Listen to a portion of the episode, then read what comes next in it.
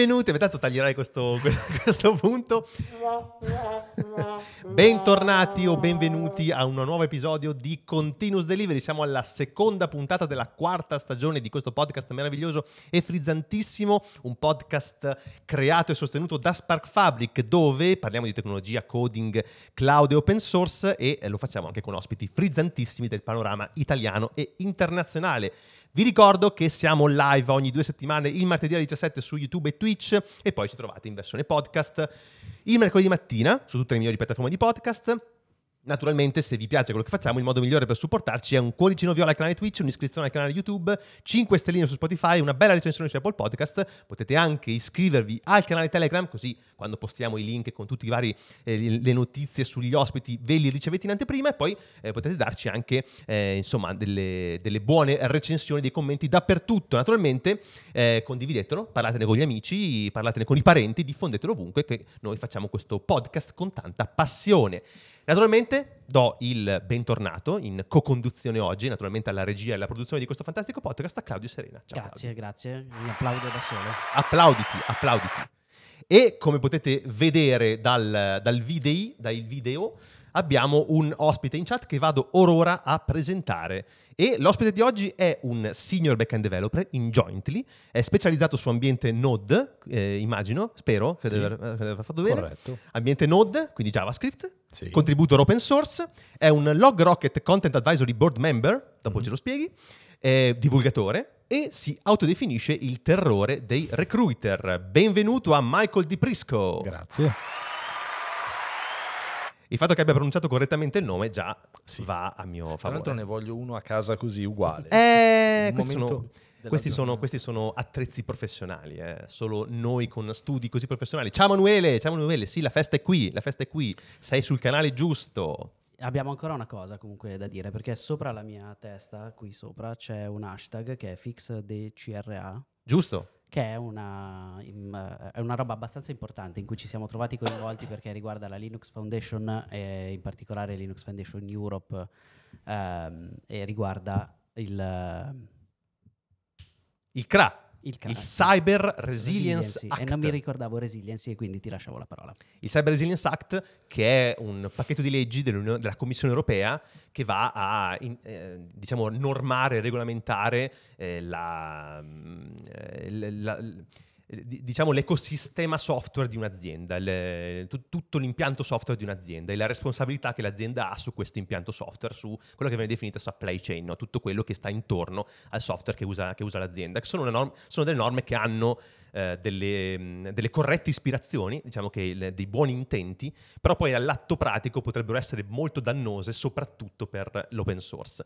E quindi la Linux Foundation ha lanciato questa campagna che potete trovare sui social con l'hashtag FixDecra, e, mm, e, appunto vedere anche un po' di pareri di gente più autorevole di noi che spiega come mai, quali sono i punti critici e soprattutto come poterli fissare, perché siamo ancora in tempo per chiedere alla Commissione europea di mettere delle pezze qua e là, eh, perché effettivamente pur essendo buono l'impianto, però ci sono delle cose che non... Eh, che, che, sono evidentemente fatte senza conoscere nei dettagli il mercato open source, che è diverso dal mercato privato. Quindi delle regole che si applicano bene al mercato privato eh, danneggerebbero il mercato open source. Quindi mh, fissare un pochino questa parte della normativa potrebbe essere possibile ancora, quindi eh, dateci una mano insomma, a sostenere questo, questo, hashtag e a far sapere insomma, la nostra, grazie alla Linux Foundation, alla Commissione europea.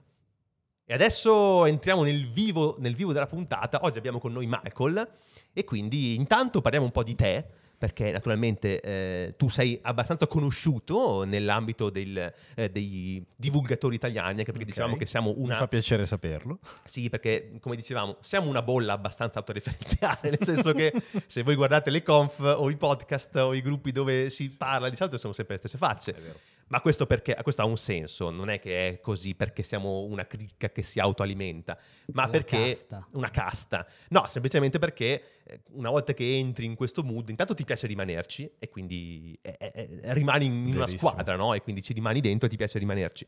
E poi perché eh, fai un certo investimento anche per entrare in, in, questo mondo, perché devi formarti, devi magari contribuire, devi magari creare dei contenuti, quindi una volta che lo fai, ecco che vai a far fruttare questo tuo investimento e rimani per tanto tempo lì. Quindi è facile che tu troverai sempre quelle persone perché sono persone che hanno investito in questo. Ma poi posso dire una cosa un Ma po' certo paraculo, posso dirla?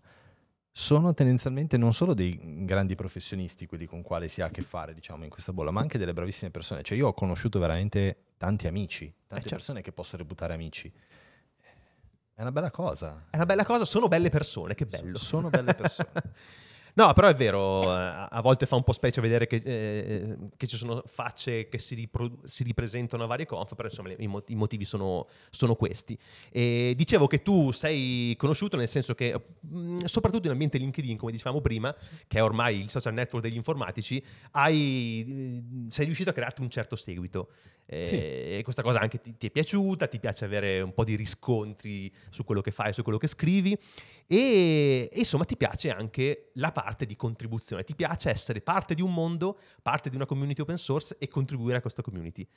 Quindi parlami un po' di te, che cosa, cosa fai, in, cosa ti piace fare in open source, a cosa ti piace contribuire? Allora, diciamo che ehm, l'open source è una cosa che ho scoperto veramente di recente, cioè non, non nel senso che non la conoscessi, ma il concetto di contribuzione, far parte di una community open source, qualsiasi declinazione uno voglia dare a questa definizione, è una cosa che ho scoperto di, di recente.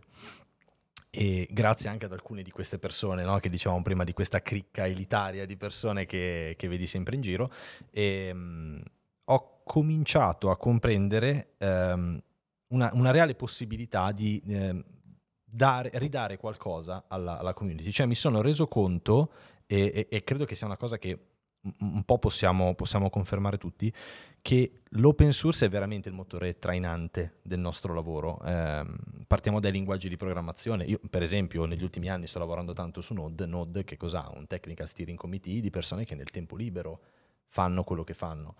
E, e niente, era, è diventato quasi naturale voler ehm, cercare di capire, a mio modo, che fosse tramite divulgazione, che fosse tramite una qualche sorta di mentorship, piuttosto che appunto contribuzione a progetti open source, provare a ridare qualcosa indietro. ok?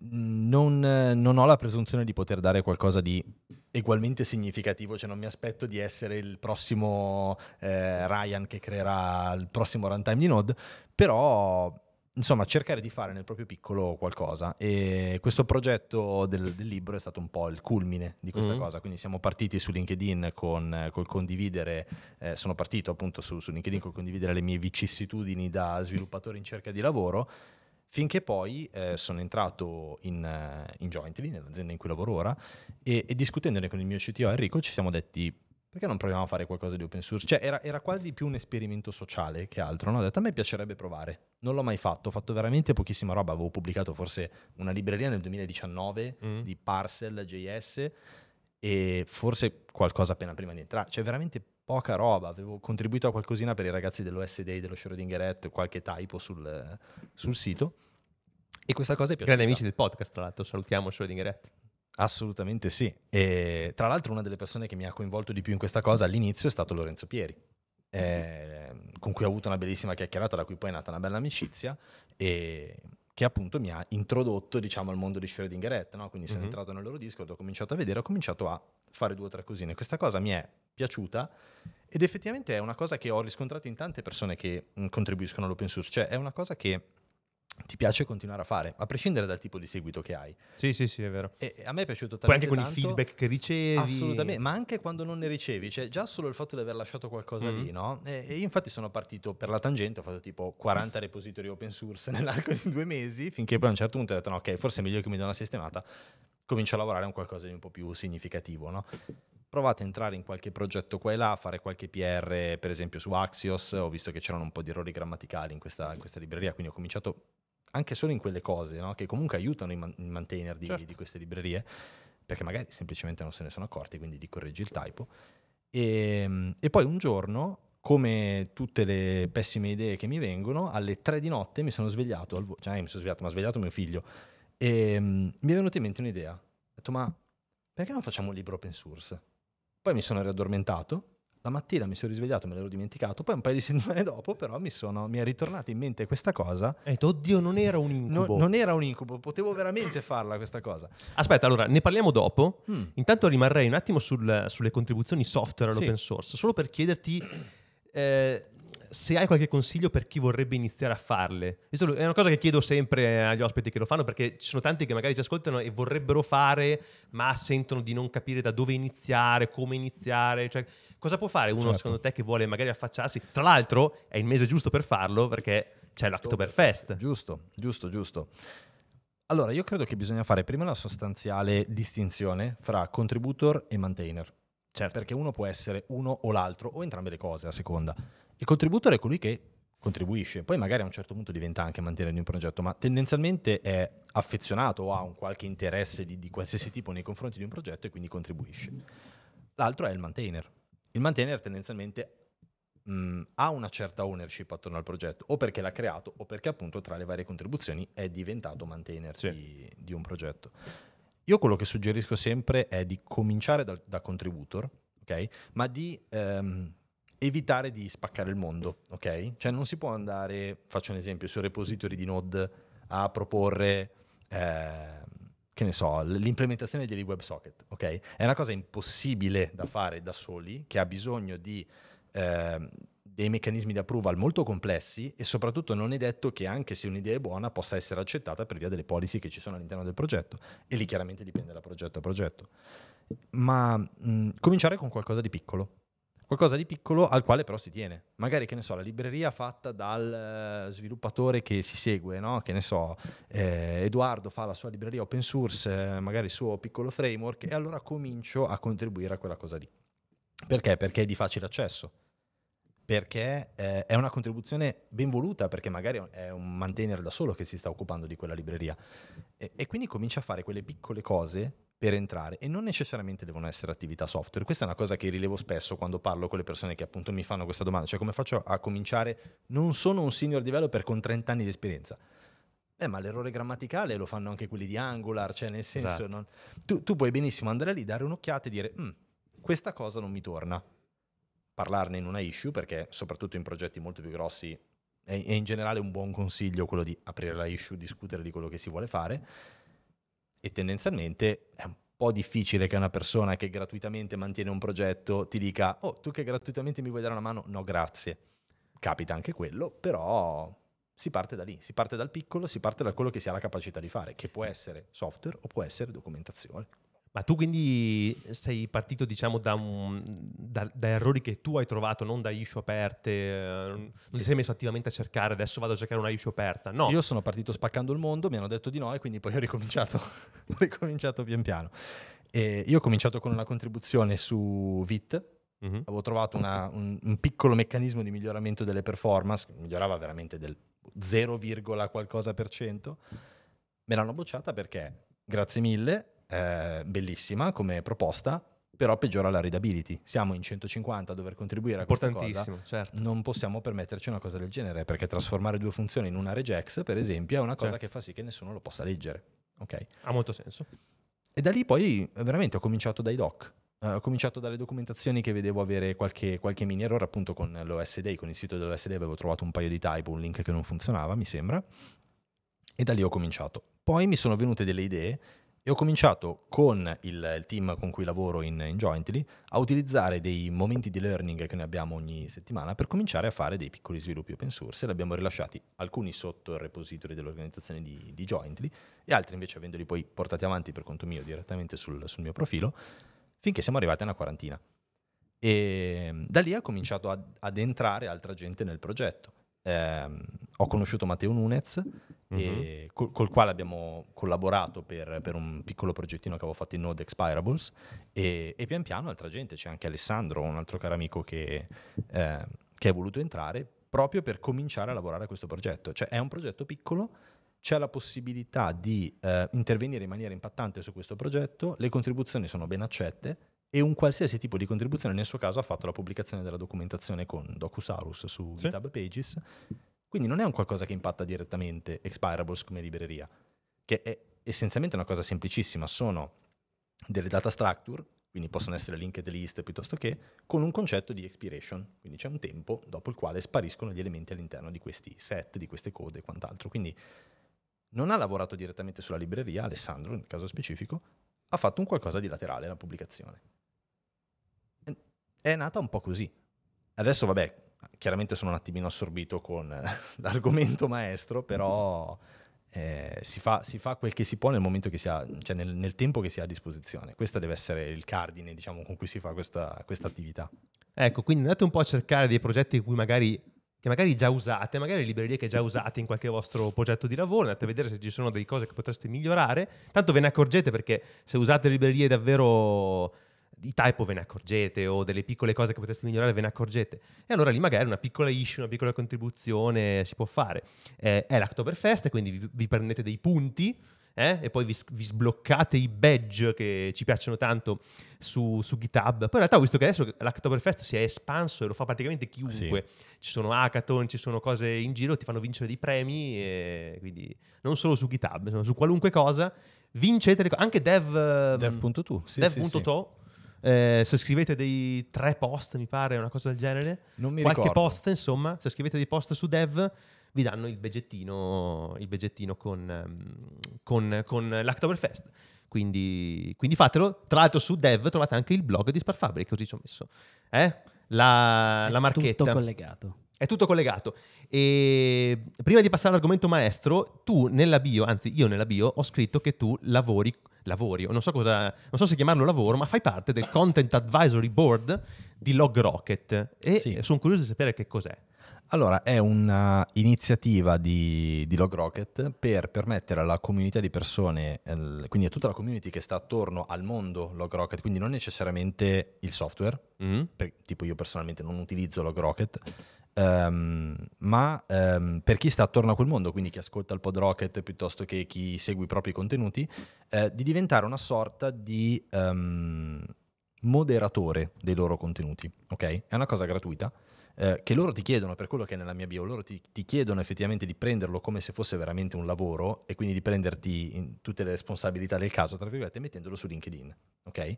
Tanto che l'eventuale swag che ti mandano, che al momento non me l'hanno ancora mandato, quindi che si muovano anche. Quindi Log Rocket, mandate lo swag a Se Michael, possibile eh? delle cuffie Sennheiser eh, Cuffie con la reazione incorporata, per favore. E praticamente loro ti mandano ogni mese dei survey da 5, 10, 15 minuti in base alla quantità di cose che vuoi andare a valutare e loro ti fanno vedere degli articoli in anteprima e in base al tuo mh, segmento di riferimento poi dai un feedback, quindi nel mio caso magari è Node piuttosto che la parte di performance front-end e ti chiedono di dare la tua valutazione se cliccheresti su quel post piuttosto che cosa cambieresti. Invece nel mondo PodRocket ti chiedono chi vorresti vedere intervistato. Eh, per esempio quando era nato il caso ban contro Node hanno chiamato Matteo Collina ehm, perché è uno di quelli che nella community di Node si è esposto un pochettino di più e hanno ringraziato i cab member perché si erano un pochettino persi diciamo, questa, questa, notizia nel, nel, marasma del DHH che toglie TypeScript e quant'altro Meraviglioso. e avevano ringraziato direttamente me e alcune altre persone per dire meno male che ce l'avete fatta prendere questa notizia perché almeno l'abbiamo chiamato al PodRocket e è stata bella anche tra l'altro come puntata perché insomma ha chiarito eh, un po' di punti. Quindi insomma è proprio un comitato che sì. filtra i contenuti o premia, sì. fa salire alcuni. È come, è come, il comitato di valutazione dei, dei, delle submission a una conferenza tecnica. Esatto, esatto. Tra l'altro LogRocket ha cominciato un po' in sordina con questa cosa chiedendo ad alcune persone, eh, non so con che criteri visto che hanno scelto me, però eh, alcune persone all'interno della, della community eh, di, di, diventare dei cab member e se non ricordo male qualche settimana fa hanno esteso questo invito un po' a tutti, quindi si può andare tranquillamente su ehm, su LogRocket e probabilmente vi apparirà un banner in alto, vuoi far eh, parte per proporsi come... Esatto. E quanti sono adesso, sai? Non lo so perché in realtà i numeri non sono pubblici, ricordo che quando sono entrato io avevano selezionato una ventina di persone, credo che adesso siano qualche centinaio. Ma a te ti avevano chiamato perché già facevi contenuto su LogRocket? Cre- no, credo che mi avessero trovato da LinkedIn. Ah, okay. Credo che abbiano fatto una Cercavano qualche okay, metrica okay, di qualche tipo e, e, mi hanno portato lì, mm, cioè da lì insomma, non, sì, sì, non sì, so sì. quale sia stata la selezione iniziale, però sì c'è stata una prima scrematura al quale poi sono, sono insomma, seguiti tanti altri ingressi. Ho capito. È interessante però, voilà, complimenti, mi pare Grazie, un'ottima grazie. iniziativa. Ok, va bene, adesso possiamo passare all'argomento maestro, visto che abbiamo parlato di contribuzioni. A meno che tu avessi, Claudio, qualcos'altro da, da, da puntualizzare. Mm, No, al momento no. Allora, allora eh, caro Michael, tu hai lanciato questa iniziativa che ci hai già un pochino mm, introdotto, che è quella del libro open source. Sì. Anche tu, Claudio, naturalmente hai visto un po' di che si tratta. Inizierei proprio a spiegare a quelli che ci stanno ascoltando, perché non tutti immagino che sanno che cos'è questa roba. Eh, tra l'altro anche il titolo stesso è ancora abbastanza provvisorio. Per il momento lo chiamiamo il libro open source. Poi vedremo se il titolo rimarrà questo o verrà cambiato.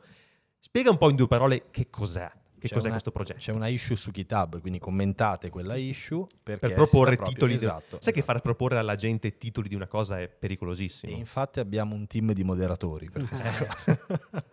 no, allora, Immagino che roba possono venire fuori. ehm, che cos'è? Ehm, è un libro open source. Quindi ehm, è un libro, Ma è un libro di narrativa?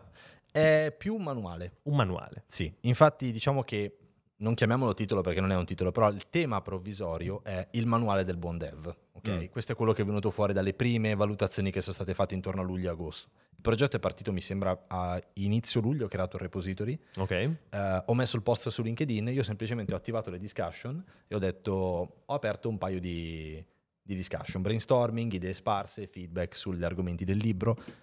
Ma e, in- e quando tu l'hai aperto lì, tu sapevi già cosa volevi creare o avevi semplicemente l'idea di un libro open source? Io sapevo, ehm, avevo delle idee su che cosa sarebbe dovuto essere l'argomento, cioè un libro open source sull'open source. Mm. E poi, come nelle più belle storie di open source, la community ha deciso altro. Ok, quindi anche il tema stesso è stato guidato Sì. dal basso. Il tema stesso, oramai diciamo che ce lo siamo andati per assodato perché è quello, eh, siamo andati parecchio avanti no, su, su quella cosa. Però sì, inizialmente c'erano, c'erano delle idee, c'era un romanzo sull'AI come idea. Sulle C'era- AI. Sì, sì. c'era il concetto appunto di un libro open source sull'open source, quindi magari parlare di Stallman piuttosto che dell'open Ah, la source. storia Eh, dell'open sì, source. assolutamente, una, una storia semi-romanzata, oltre che fatti Ah, storici. che spiegasse sì. un po' la storia Esatto. dell'evoluzione, le cose. E poi c'erano un altro paio di temi che erano stati proposti nelle, nelle discussion e per poco, veramente tipo in un 55% manuale del buon dev, tipo 41 invece l'altro e una, una percentuale molto più bassa le, gli altri- le altre opzioni, si è deciso di andare per il manuale del buon dev. Quindi una sorta di... E anche lì è, è molto volubile la cosa. Eh, diciamo una sorta di enciclopedia per, per dev, mettiamola così, anche se veramente è il termine sbagliato, enciclopedia, perché il concetto principale di questo libro è che è in continua evoluzione, esattamente come un qualsiasi progetto open source. Ehm, quindi nasce sì da un'idea che ho avuto, cioè il repository l'ho creato io, ok, lo- l'ho fatto io, ma il resto è tutto guidato dalle persone che vogliono contribuire in un modo o nell'altro al progetto. Ho cominciato con una chiamata alle armi, ok? Non so se sto andando già avanti sulla tua scaletta che non No, mi no, no, ma la scaletta è qua, eh, più che altro è un ostacolo. È puramente indicativa. puramente indicativa. È ok. casuale. Eh, ho cominciato con una chiamata alle armi, ok? Si chiamava proprio così il, il topic eh, sulle, sulle discussion di GitHub in cui chiedevo un supporto, avevo buttato giù delle linee guida di quello che era il concetto di ambassador, che sarebbe dovuta essere una persona al quale non si chiedeva nulla se non una presa di responsabilità nei confronti del progetto. ok? Mhm. Eh, un ambassador che cos'è? È la faccia, mettiamola così, ehm, del progetto all'esterno. In ogni sua forma, cioè potrebbe essere nella redazione di contenuti, eh, nella stesura di capitoli, piuttosto che con le relazioni con l'esterno. Quindi è una persona che sa che quando parla del libro lo fa a nome dei valori fondanti del libro. Ma l'ambassador scrive anche eh, nel Sì. libro? Ecco, questa- questo è un tema di cui si parlava proprio questa mattina eh, sul, sul gruppo Telegram, perché per facilitare la comunicazione fra ambassador abbiamo creato un gruppo Telegram. Si parlava proprio del fatto che nell'arco delle settimane la, la popolarità inaspettata che ha avuto questo progetto ha creato anche dei giusti dubbi alle persone che volevano contribuire e che hanno cominciato a credere che essere ambassador fosse l'unico metodo per, Per contribuire. ok? E, mm, e questa è, è una cosa che non vorremmo. Ok? Eh, certo, è come dire che l'unico modo per contribuire a una libreria open source è essere maintainer. Esserne mantenere, esatto, a quel punto tiri fuori per forza, cioè escludi tutti gli altri e quando sono finiti gli ambassador hai finito anche i contenuti. L'ambassador è tendenzialmente una figura che ha la responsabilità su uno o più argomenti. Tra l'altro cominciamo a chiamarli argomenti e non capitoli perché in realtà i capitoli non sono ancora stati definiti, cioè in questo momento si stanno trattando gli argomenti che si vogliono avere nel libro. Metterli in un capitolo e in un altro ci vuole veramente poco, diciamo, cioè della totalità del lavoro che ci aspettiamo di dover fare è veramente il minimo quello. Ma eh, quindi tu hai in mente una struttura a capitoli che segua una logica eh, oppure sono semplicemente tematici e quindi l'ordine è- non è importante? Allora, diciamo che io ho un'idea su, su come potrebbe essere strutturato il libro, ma sto evitando di esporla proprio perché vorrei... Per non influenzare. Esatto, proprio vo- vorrei evitare quella, quella- quella falsa idea che bisogna, stare, bisogna seguire la guida, tra virgolette. No, io la prima cosa che ho detto, e, e l'ho detto sinceramente nel gruppo quando sono entrata la prima ventina di persone, è e- ed è anche presente nel secondo repository che abbiamo, che è quello di governance. ehm, una delle prime cose che dobbiamo fare, tra l'altro lo faremo domani sera, sarà stabilire le linee guida per tirare, cioè per allontanare eventuali ambassador, secondo determinate regole che stabiliremo, o me, perché io mi vedo esattamente come uno degli ambassador, ok? Che per necessità e per trazione ha voluto e dovuto fare le prime cose, le prime scelte. Che però vorrebbe anche un attimino, no- non dico vorrebbe allontanarsi perché il termine è sbagliato, però vorrebbe avere la possibilità di farlo nel momento in cui nascesse quella, quella necessità. Insomma, mi piacerebbe farlo andare. Ok. ok? Quindi quello degli ambassador sostanzialmente è un committee, Mettiamola così. è un sì. technical committee che Sì. definirà la roadmap del progetto Esatto. e cosa ci andrà dentro, ma in più probabilmente creerà anche gli stessi contenuti iniziali almeno. Inizialmente sì, esatto, ci sarà, ci sarà ovviamente, in questo momento appunto come dicevo c'è stata così tanta eh, volontà di partecipare come ambassador che si è perso il concetto della contribuzione singola, ok?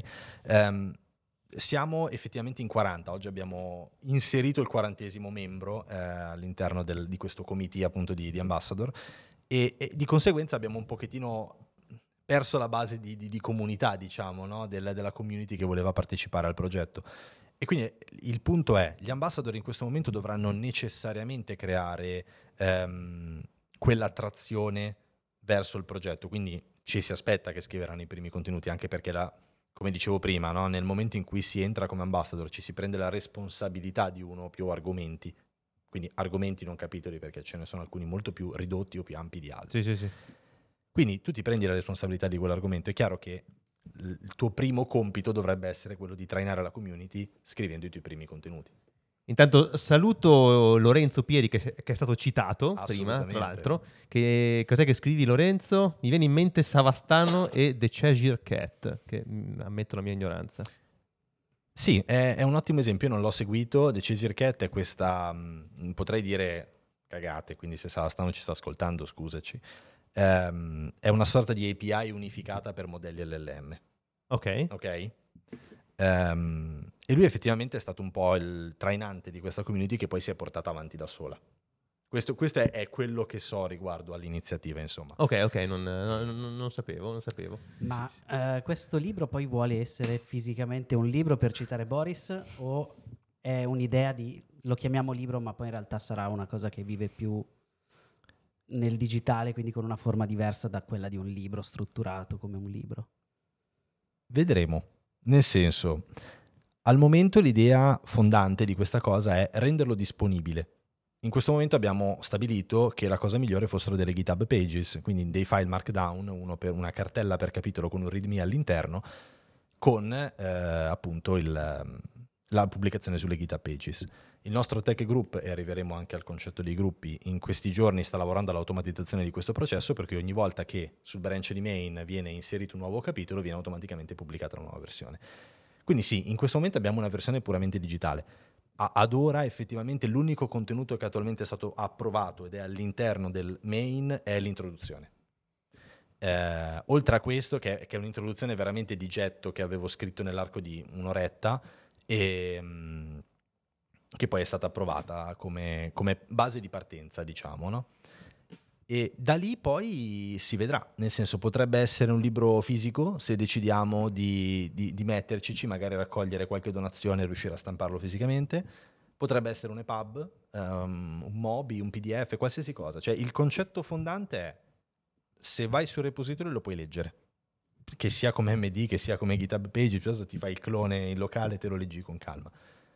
Da lì in poi può, essere, può anche essere un film di Quentin Tarantino, sarà la community a decidere se ne varrà la pena. Con i Non so- capitoli in disordine. Esatto, non so se verrà proprio benissimo. Scusa Claudio, mi fai leggere di un po' il commento che ha scritto Lorenzo che ha- aveva eh, precisato sulla, mm, sulla cosa di Savastano. Savastano dice che, dice in un video, vabbè, dove citava il fatto che avrebbe reso meno democratico il progetto proprio perché si è fatto il mazzo per farlo partire e sarebbe ingiusto accettare una completa democrazia. Giusto o sbagliato, sicuramente è qualcosa di discutibile e interessante.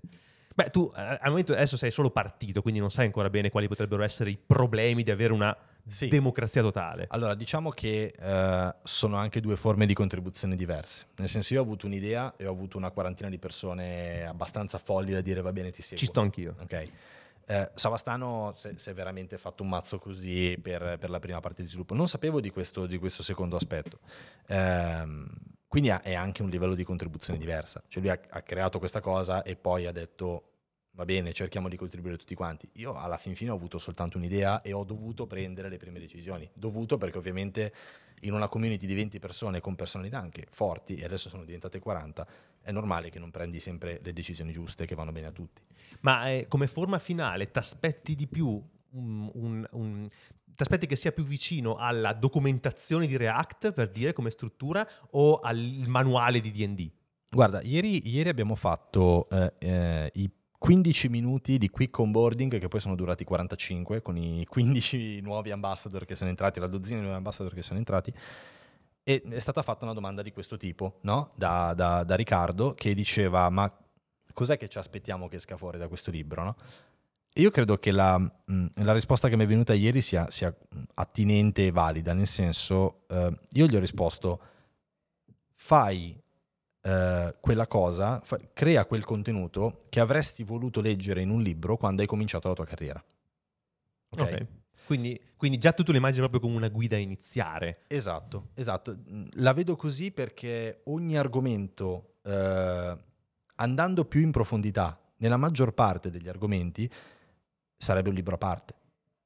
Quando mi parli di refactor, poi Certo, puoi scrivere un Puoi- libro puoi intero di scrivere- best esatto, practice. cioè, su- c'è, c'è gente che ci ha fatto una carriera sul Certo. refactor, c'è, c'è Feder che ha scritto Working Effectively with Legacy Code e che faccio, me lo ricopio, cioè ha fatto un lavoro della Madonna lui effettivamente. E quindi mh, il concetto è quello di non rimanere superficiali, perché il termine è sbagliato, ma di dare la giusta infarinatura alla maggior parte degli argomenti in una buona parte dei casi. Altri saranno necessariamente romanzati, perché uno degli argomenti che è stato proposto dalla community è cosa significa essere un dev. Ah, Sì. quindi andiamo nella filosofia. Esatto, c'è Simone che è il ragazzo che se ne sta occupando eh, insieme ad altri, sta cominciando a scrivere dei contenuti che ovviamente sono delle opinioni, perché cosa per te vuol dire essere un dev. E quindi per forza di cose ci saranno degli aspetti romanzati o molto opinionated. Abbiamo per esempio Luciano Mammino che, che è entrato ieri nel team ufficialmente e che già mi aveva detto guarda a me piacerebbe visto che avevo scritto un articolo sul senior dev rimaneggiarlo, rivederlo, magari aggiungere qualche parte, me ne vorrei occupare io. È chiaro che lì ci dovrà essere un disclaimer. Questo contenuto è di Luciano Mammino, quindi mettiti in quel contesto, in quel mood nel momento in cui lo stai leggendo. Poi su queste cose stiamo ancora stabilendo tutte le linee guida e quant'altro per far capire quando si tratta di un fatto e quando invece si tratta di un'opinione, perché anche lì è corretto che chi sta leggendo il contenuto lo sappia. Mm. Sarà però comunque anche un punto di vista del gruppo che ha Certo, accettato assolutamente quella sì. visione in quello specifico argomento. Assolutamente sì. Noi abbiamo appunto ogni ambassador ha la, la capacità di assegnarsi in autonomia uno o più argomenti e può partire. Cioè nel momento in cui eh, adesso abbiamo chiuso, vista la quantità di partecipazione, la- le nomine. E, mh, però per esempio ieri sera sentivo, dopo l'onboarding, sentivo appunto Luciano eh, che mi diceva guarda scusa non ho potuto partecipare e dicevo guarda sto portando fuori il cane, intanto te la spiego, no? Tu ti assegni un argomento e c'è una, una- una action automatica che ti crea un branch. Tu parti da quel branch, cominci il locale, te lo, te lo- te lo porti in locale, cominci a scrivere quello che vuoi e poi apri una draft pull request. Quando hai finito la fai diventare non più draft ma ready for review e a quel punto in questo momento siamo ancora in fase di definizione di alcuni aspetti di questa cosa, ma tendenzialmente quando un buon numero di ambassador è d'accordo con il contenuto scritto, il contenuto si approva. Anche qui vuol dire che la community non, non può partecipare a questa cosa? Assolutamente no.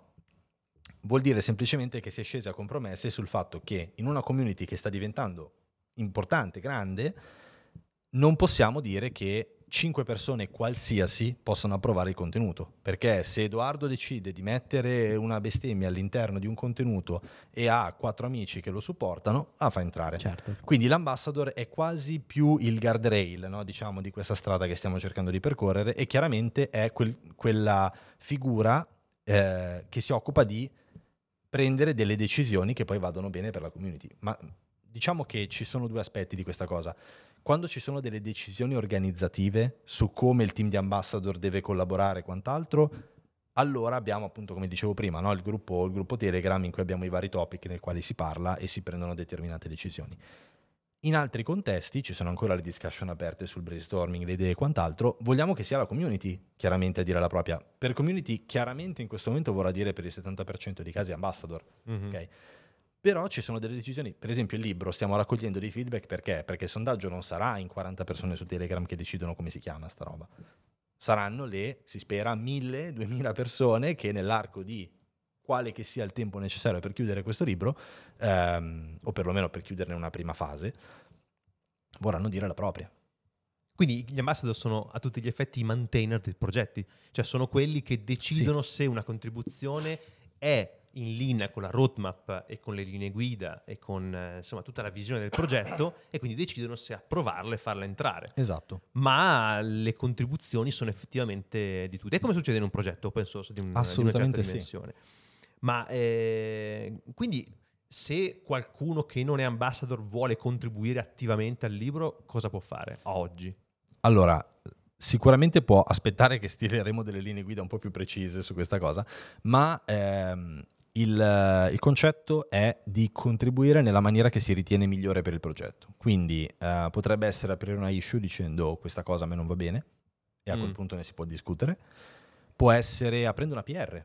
Eh, noi in questo caso, come dicevo, abbiamo dei branch ehm, che vengono creati in automatico quando una persona del- della- dell'organization del libro si assegna una, una issue e quindi si potrebbe andare in quel branch e fare un fork e proporre una PR. E a quel punto puoi modificare un contenuto che è attualmente in stesura. Oppure lo puoi fare direttamente su main, chiaramente lì è più difficile perché chiaramente main è la versione sempre aggiornata, quindi sconsiglio di andare su main, magari proporre una modifica a un contenuto già esistente, eh, magari è molto più facile parlarne in una issue dicendo vorrei ritrattare questo argomento.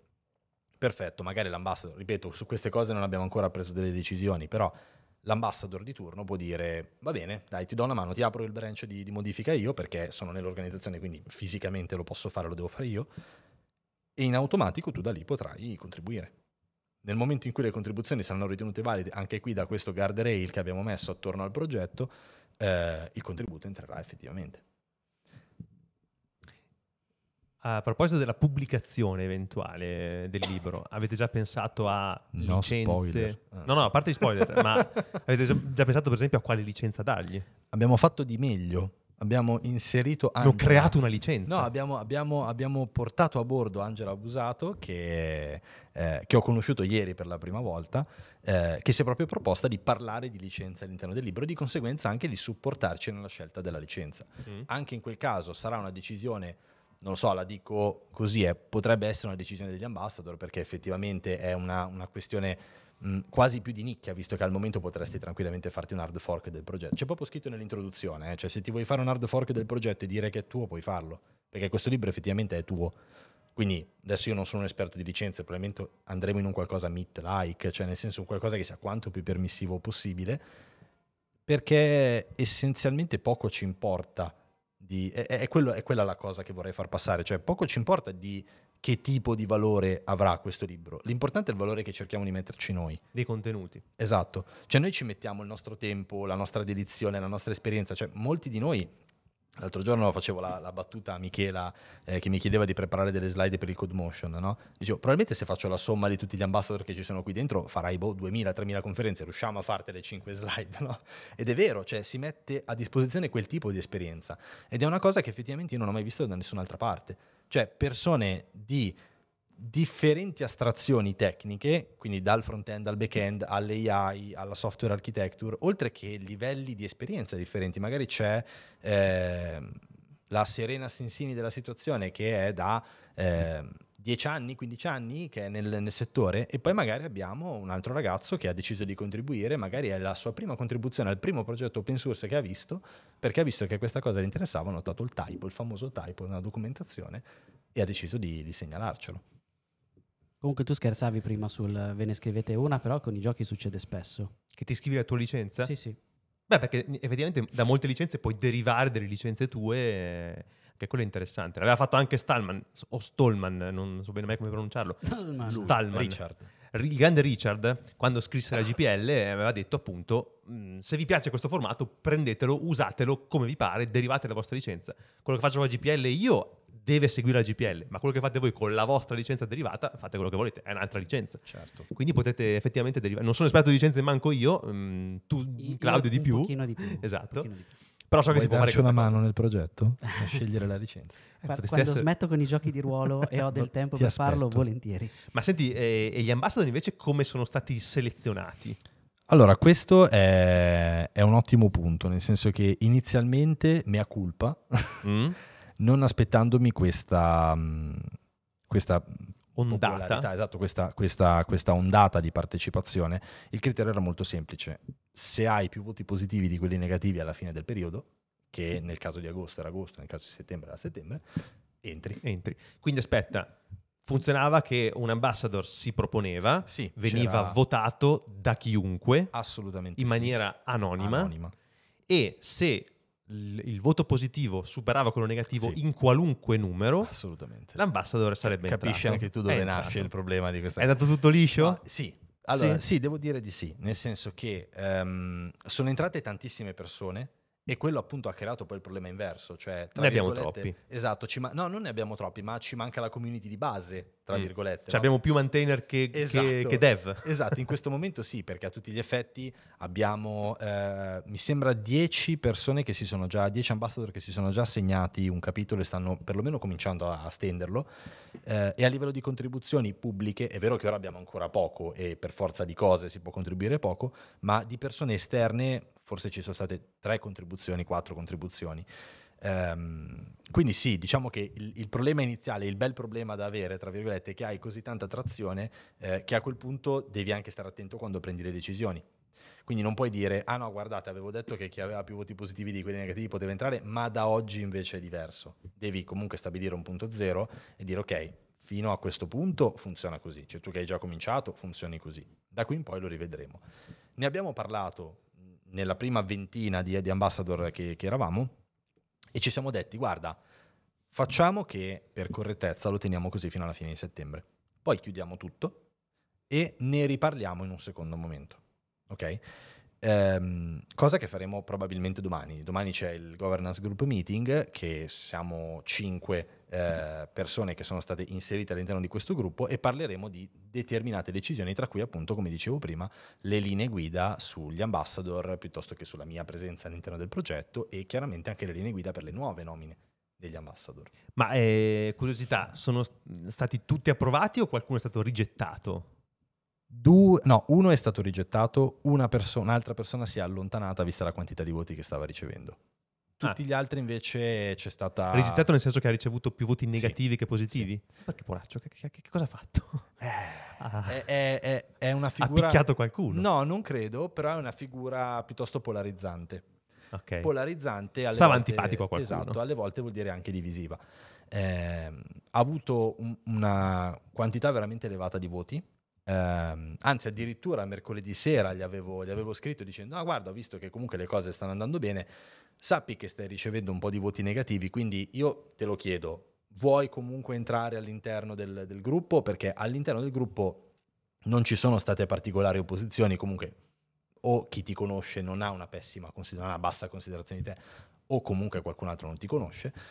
Dimmi tu se vuoi entrare oppure no. Lui mi ha detto: Guarda, finché rimaniamo così, io entro, ci provo comunque, anzi, cerco di convincere no, le persone Mhm. che hanno votato no che stanno, che stanno sbagliando Senza sapere chi sono, però. senza sapere chi sono.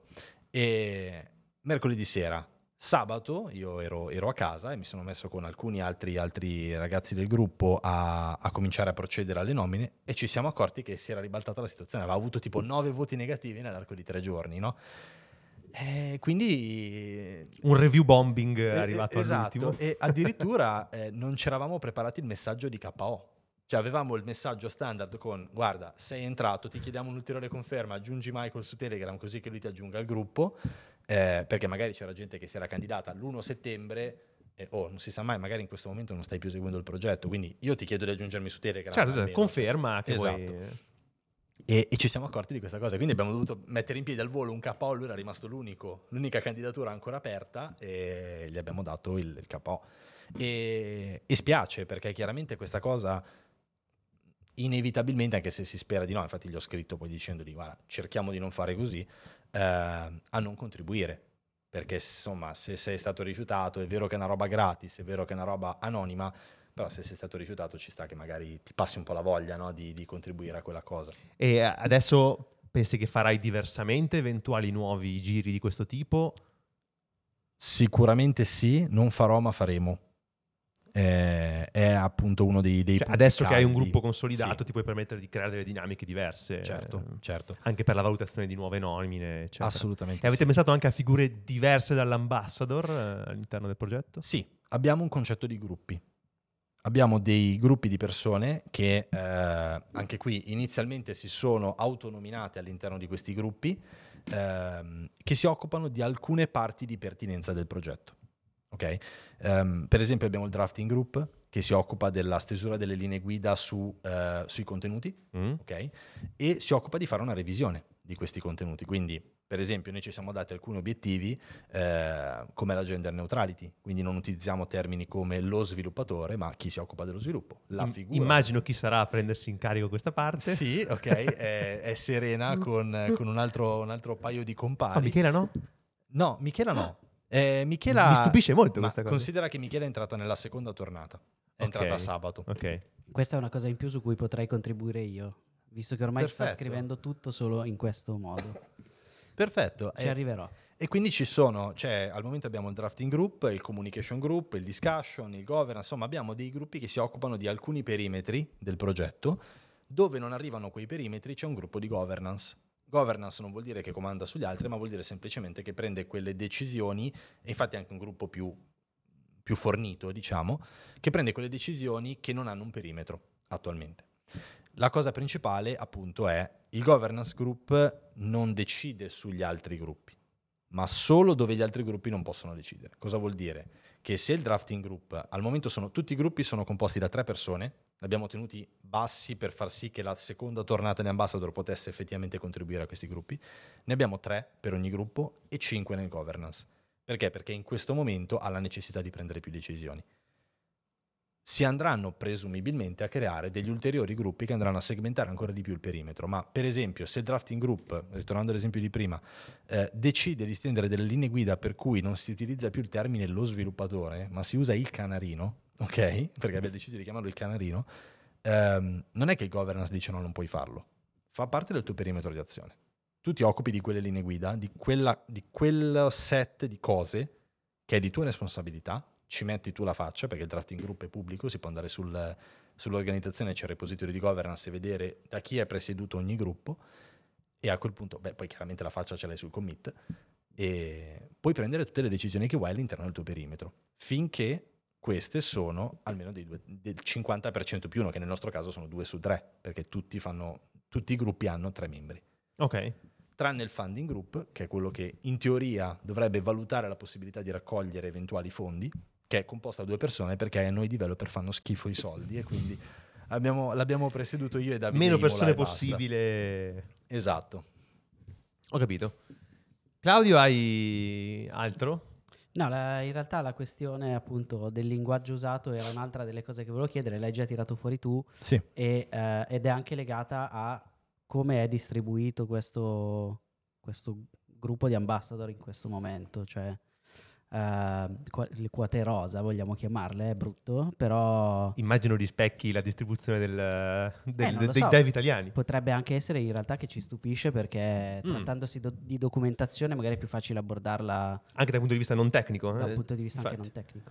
Allora ti dico, ti stupirò dicendo che non lo so perché eh, cerchiamo di... Um, diciamo una cosa positiva che ho notato è che nessuno si è mai opposto a questo concetto di gender neutrality piuttosto che di inclusione, um, quindi non ci siamo neanche mai posti il problema di eventuali quote rosa, anzi Serena è una delle persone che contribuisce di più al progetto, però molto probabilmente, sto andando a memoria, è molto probabile che avremo tre quarti dei, di, di persone di sesso maschile, però sinceramente non è un problema che ci siamo mai posti proprio perché è l'obiettivo del libro ad essere diverso, quindi sarebbe un po' imbarazzante avere internamente una situazione di, di, di chissà che tipo, ecco.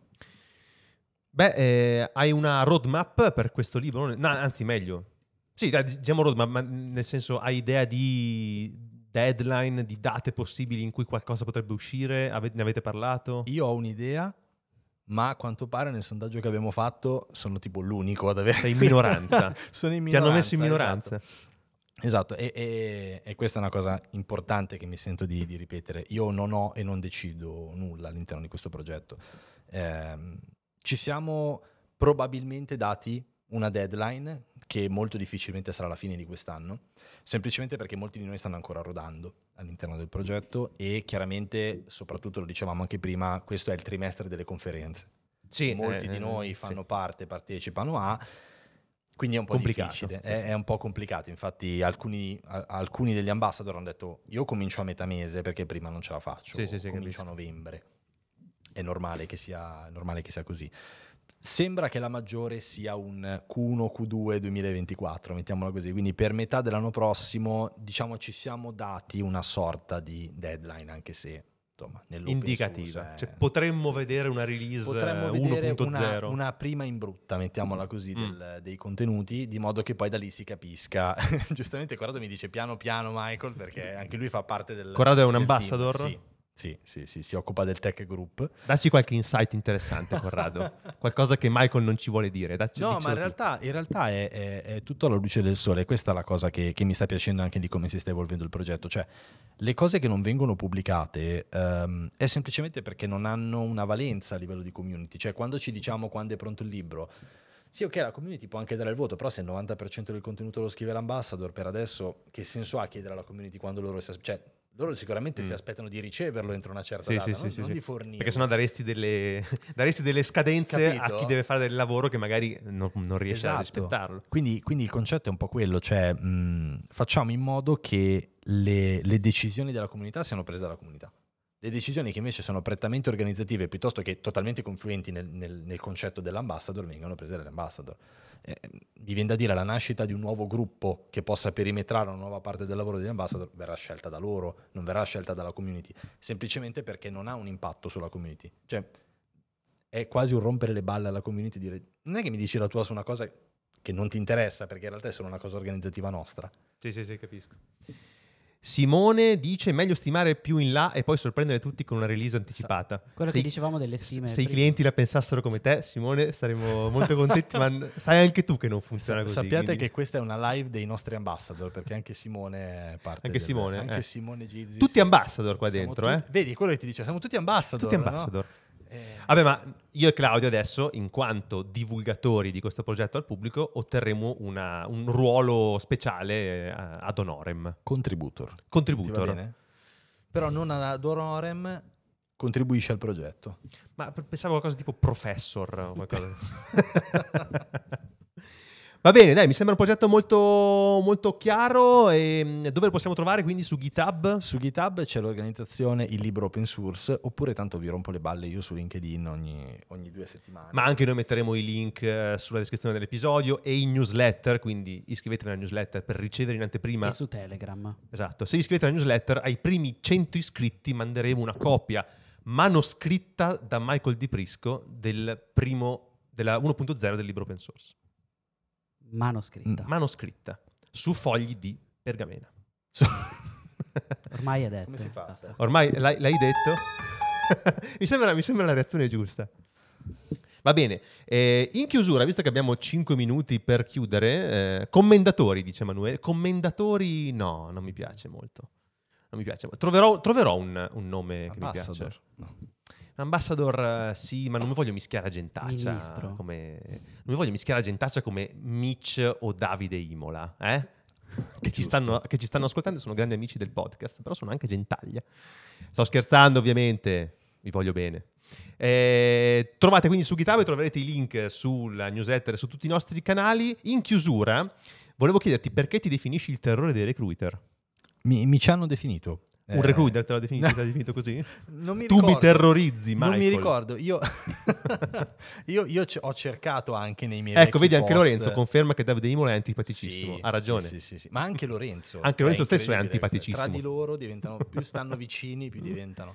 Quindi ti hanno definito il terrore dei recruiter. Mi hanno definito il terrore dei recruiter ehm, in un commento ad uno dei miei post del, del, diario, che tra l'altro è arrivato credo alla trentesima puntata, mm. ehm, semplicemente perché a un certo punto è, è, ero diventato un po', diciamo, l'estate scorsa la, la, figura di riferimento quando si parlava male dei, dei recruiter.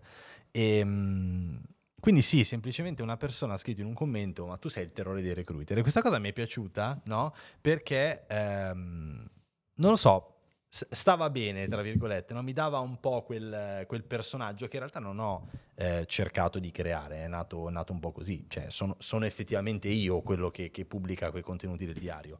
E, tanto che ancora faccio un po' fatica ad accettare i feedback negativi sulla cosa perché effettivamente sono io, cioè quando una persona mi dice ah guarda quella cosa non ti è successa veramente, ma, come no? come no? Eh, sì, mi è successa veramente. La fiducia, eh, sì. non c'è fiducia. Non c'è fiducia. Ma ehm, in realtà mi ero segnato di magari parlare un po' del, dello stato del recruiting tech in Italia, ma non abbiamo tempo. Magari una seconda puntata la, la, faremo e parleremo di questo. O anche, avrei anche gli ospiti giusti da invitare assieme a te, magari con cui, con cui parlarne, ma vedremo. Ma, però mi è venuto in mente anche di, di, di nominare il manifesto di Codemotion sul tech recruiting. Non so se hai visto. Sì. Che, che, è interessante. Comunque l'ho condiviso, l'ho sottoscritto. L'abbiamo firmato. Abbiamo firmato tutti, anche perché come Spark Fabric abbiamo guarda- ceccato i valori che ci sono lì e sono esattamente eh, i nostri, quindi ci siamo ritrovati perfettamente cercatelo, magari, magari, metteremo il link, è il manifesto del recruiting tech del, di Codemotion, tech, tech recruiting di, di Codemotion e, e, quindi insomma lo volevo citare perché mi sembrava anche una cosa interessante. Sì, sì, sì, sì, anzi un paio di persone mi hanno scritto dicendo ma non l'hai ancora firmata, cioè tu veramente non l'hai ancora firmata, addirittura Guido Penta mi ha scritto, mi fa non l'hai ancora firmata questa cosa qua, ma certo che sì, infatti poi l'ho, l'ho condivisa dicendo ma cioè, posso non, non firmarla io. certo, infatti. Alla fine è un manifesto di buon senso. Assolutamente, assolutamente. Quindi... E a proposito di Codemotion, Codemotion, visto che questa cosa me le sono dovute scrivere perché le devo citare correttamente, e quindi le ho scritte. Eh, Codemotion eh, Milano naturalmente lo conoscete, no? Codemotion, Codemotion tutti lo conosciamo. Codemotion Milano, bisogna ricordare che eh, sarà il 24 e 25 ottobre. Tra l'altro certo. troverete me, sarò MC in entrambi i giorni nella traccia 4, giusto? Sì, stage 4. E tra l'altro in quello stesso stage c'è anche il CDO di Spark Fabric, Paolo Mainardi, che parlerà di Supply Chain Security. Mi fa ridere perché ho scritto Supply Chain Security. L'autocorrettore dice Sare- molto di te. Sarebbe, sarebbe interessante su una supply chain security. No, supply chain security, quindi eh, argomento molto interessante. Ci trovate quindi nello stage 4 e, e Continuous Delivery è media partner di Codemotion, quindi... Ale! Annunziamo questo, che cosa vuol dire? Vuol dire che condividiamo lo spirito delle iniziative Codemotion e loro condividono il nostro, quindi diciamo ci, ci spalleggiamo a vicenda perché ci stiamo simpatici e siccome siamo partner abbiamo un frizzantissimo codice sconto. Lo posso dire in diretta o lo devo mandare in privato?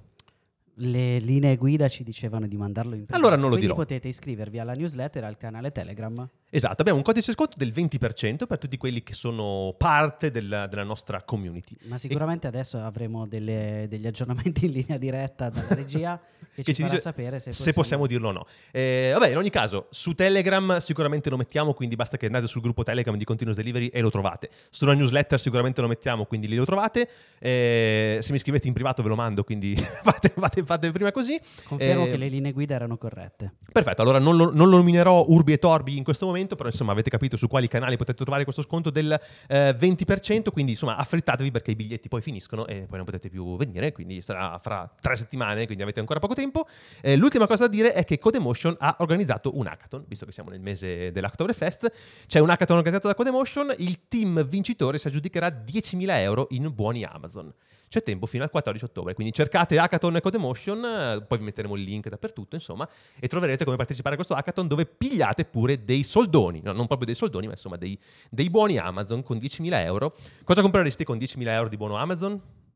Una partecipazione al prossimo pod. Delle cuffie Bravo! Delle ottimo, cuffie traspiranti, perché tanto la Sennheiser quello costa. Quindi... Costano più o meno così? Sì. 3.000 euro a cuffia? Sì, mi comprerei questo set esattamente così com'è, solo per per, per poter fare... Per schiacciare. Esatto. Beh, 10.000 euro più o meno è il budget che ti consente di avere un set di questo livello, possiamo dirlo. Sì, possiamo Ma poi dirlo. gli altri due microfoni non li userei perché io sarei qua, chiaramente. Ah, tu, proprio per, sì, per, per fare le call in casa tua. Sono comodo qua.